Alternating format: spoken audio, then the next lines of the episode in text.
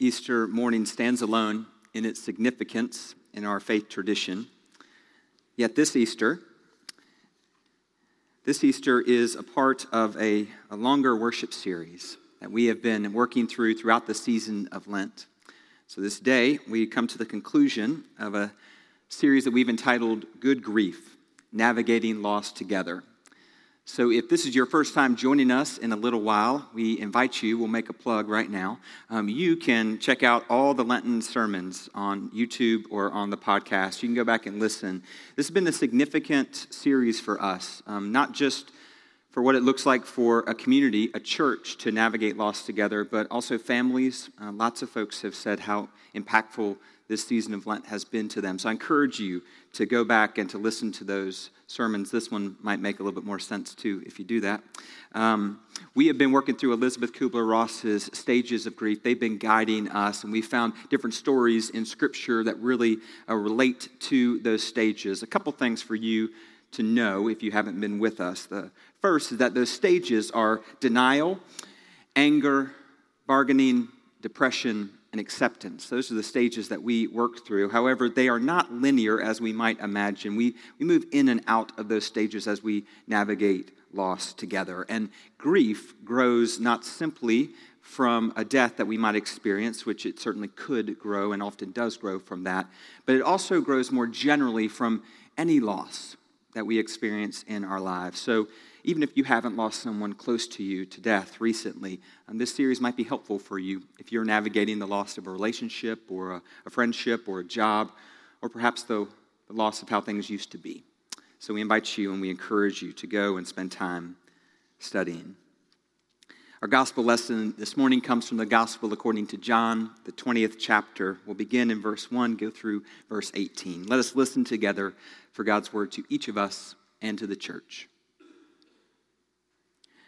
Early on the first day of the week, while it was still dark, Mary Magdalene came to the tomb and saw that the stone had been removed from the tomb.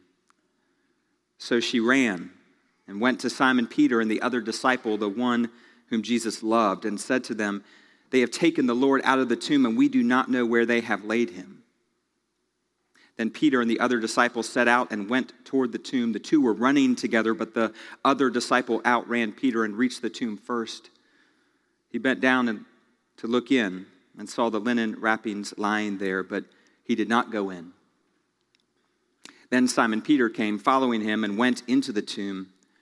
He saw the linen wrappings lying there, and the cloth that had been on Jesus' head not lying with the linen wrappings, but rolled up in a place by itself.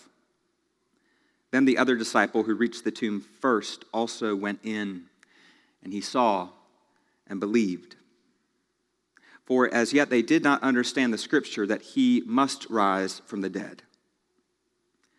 Then the disciples returned to their homes. But Mary stood weeping outside the tomb. As she wept, she bent over to look into the tomb, and she saw two angels in white sitting where the body of Jesus had been lying, one at the head and the other at the feet. They said to her, Woman, why are you weeping? She said to them, They have taken away my Lord, and I do not know where they have laid him. When she had said this, she turned around and saw Jesus standing there, but she did not know that it was Jesus. Jesus said to her, Woman, why are you weeping? Whom are you looking for? Supposing him to be the gardener, she said to him, Sir, if you have carried him away, tell me where you have laid him, and I will take him away. Jesus said to her, Mary. She turned and said to him in Hebrew, Rabboni, which means teacher.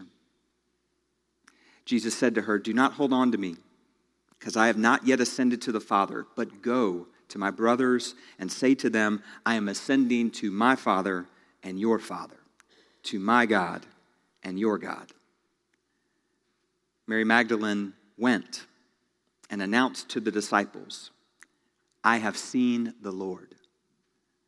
And she told them, that he had said these things to her. Beloved, the grass withers and the flower fades, but the word of our Lord endures forever. Amen. Each of the Gospels has a different way of telling this story. John's depiction of the miracle of Easter, it reveals some spiritual truths that are critical to our ability to navigate grief and loss together and to claim on this very day the promises of Easter. What I found in my study of Scripture is that more often than not, the most important lessons are hidden, sometimes between or after a comma. Our first lesson is like that. It's in the very first verse of the 20th chapter of John. It has to do with the timing of resurrection. Scripture says that early on the first day, while it was still dark, Mary Magdalene came to the tomb. Don't miss that. Tucked between a couple commas. Mary went while it was still dark. That means that Mary journeys to the tomb before the light of a new day has revealed itself. Mary journeys in darkness. And it's a particular kind of darkness that she journeys in. It is the darkness of death and despair. Her teacher, her friend, the one that she had placed all her hope in, was no longer. She had seen him hung on a cross, and then, according to the Gospel of John, wrapped and taken away by Joseph of Arimathea and laid in a tomb in a garden. She had seen it happen. So, the darkness that she walks in that day is not just the literal darkness, but also the spiritual darkness of what it looks like when we have lost all of our, our hope, all the possibility of our lives. Scripture says that Mary found the tomb empty.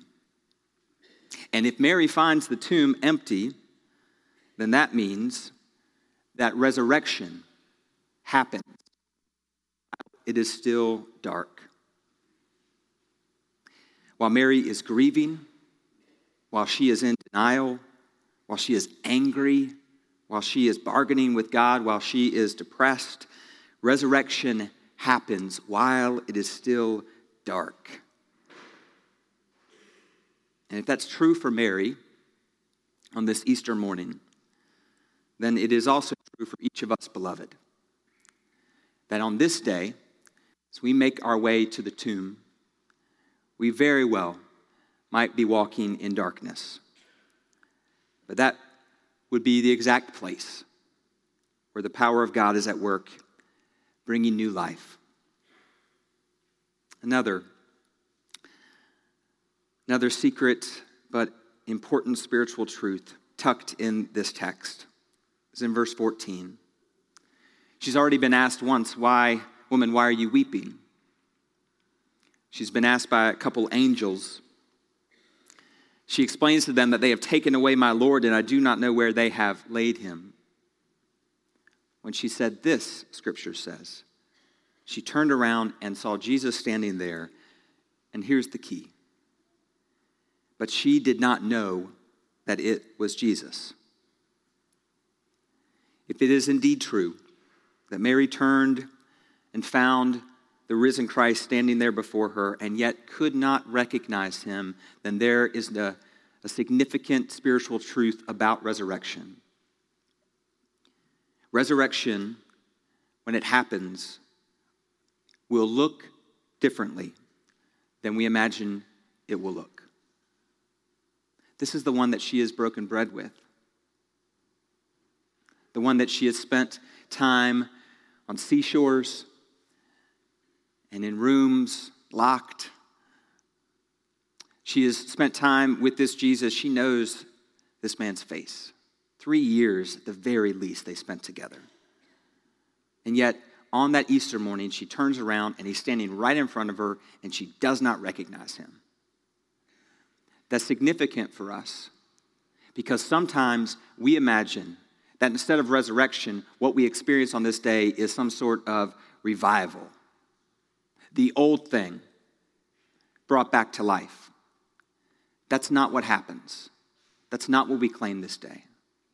What we claim is that the God of all creation is at work bringing about a brand new thing. It's the resurrection of our Lord, not the revival of Jesus. He doesn't look the same. He doesn't have the same spirit. He doesn't have the same presence. Something has changed significantly enough that one who knows him, perhaps better than anyone else in the entire world, does not recognize him. And that means that if it's true for Mary, it's probably true for us too. That if we go to the tomb expecting to see the old thing brought back to life, we are going to be disappointed because that's not the business that God is in. The business that God is in is not reviving, but resurrecting, bringing forth something brand new, something that we might not even recognize when it's staring us in the face. And it's true in our marriages, and it's true in our parenting, and it's true in our friendships. We expect the old thing to come back to life, then we've gone to the tomb looking for the wrong thing. But if we are open, to a brand new thing springing forth. Then we are where Mary was when he said her name and she called him teacher. It's interesting. Just before that,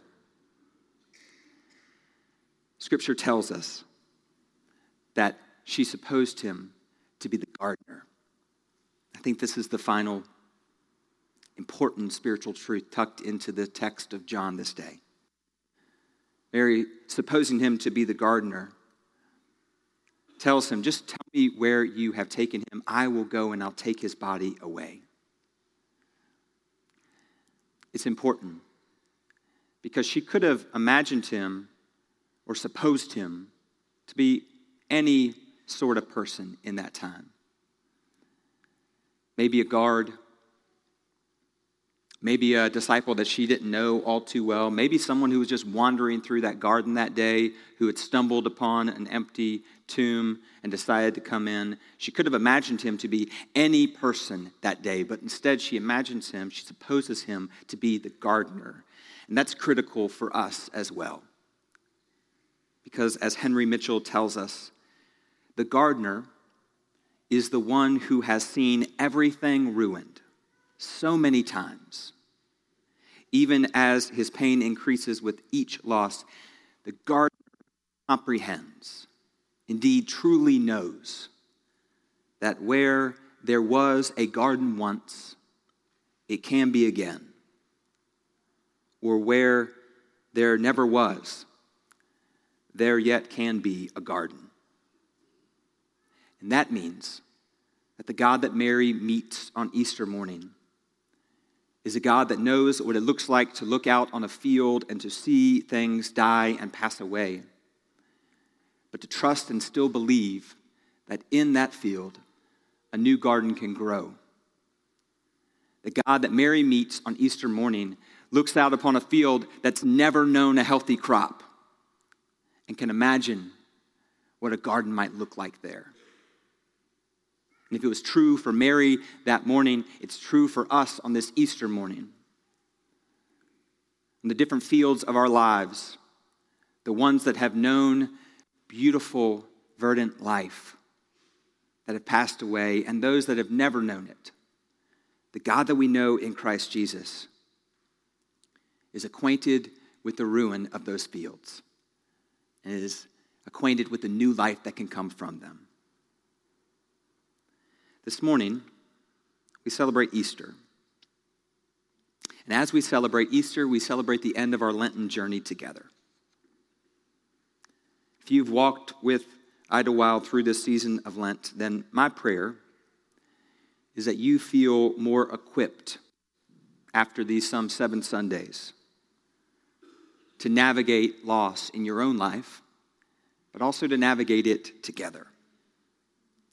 I pray that you feel more equipped with a vocabulary to discuss your grief, grief and our grief together, to name your grief and our grief, to understand it, to notice when you see denial or anger or bargaining or de- depression or even acceptance. When you see those things, to name and understand what they are in your life and in the world.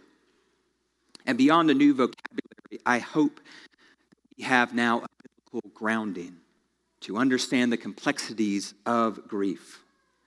I pray that we are grounded together in Matthew 16, Peter's denial of the impending suffering of Jesus.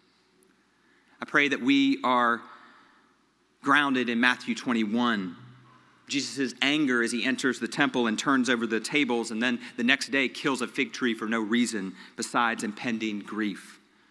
I pray that we are grounded in Mark 14, where Jesus bargains with God as his friends sleep.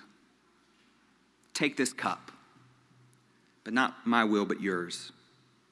I pray that we are grounded in Matthew 27 and Jesus is overwhelmed with depression as he laments before God, My God, my God, why have you forsaken me? And I finally pray that we are grounded in John 19. As Jesus accepts his fate and falls into the flow of the divine by giving up his spirit. On this Easter morning, may we trust anew that resurrection is happening while it is still dark, while you are in the midst of your darkness, while our world is in the midst of its darkness. May we cling to the truth of the gospel that there is something, something happening in that darkness. But may we also not be surprised when resurrection looks differently than we imagine it ought to look. When we turn around and new life is staring us in the face and we don't even recognize it. May we rest this day, beloved, in the good news that the one that authors resurrection is the one who has tended fields from all eternity, has seen gardens rise and pass away, and in every field imagines the brand new verdant thing that can grow there. We began our Lenten journey with an excerpt from a poem by our nation's first youth poet laureate and the youngest poet to address the presidential inauguration, Amanda Gorman. We end our Lenten journey with a work of hers entitled The Miracle of Morning. I thought I'd awaken to a world in mourning, heavy clouds crowding, a society storming but there's something different on this golden morning. Something magical in the sunlight, wide and warming. I see a dad with a stroller taking a jog across the street. A bright eyed girl chases her dog. Grandma on a porch fingers her rosaries. She grins as her young neighbor brings her groceries. While we might feel small, separate, and all alone, our people have never been more closely tethered. The question isn't if we will weather this unknown, but how we will weather this unknown together. So, on this meaningful morn, we mourn and mend. Like light, we can't be broken even when we bend. We ignite not in the light, but in lack thereof. For it is in loss that we truly learn to love. In this chaos, we will discover clarity. In suffering, we must find solidarity. For it's our grief that gives us gratitude, shows us how to find hope if we ever lose it. So assure that this ache wasn't endured in vain.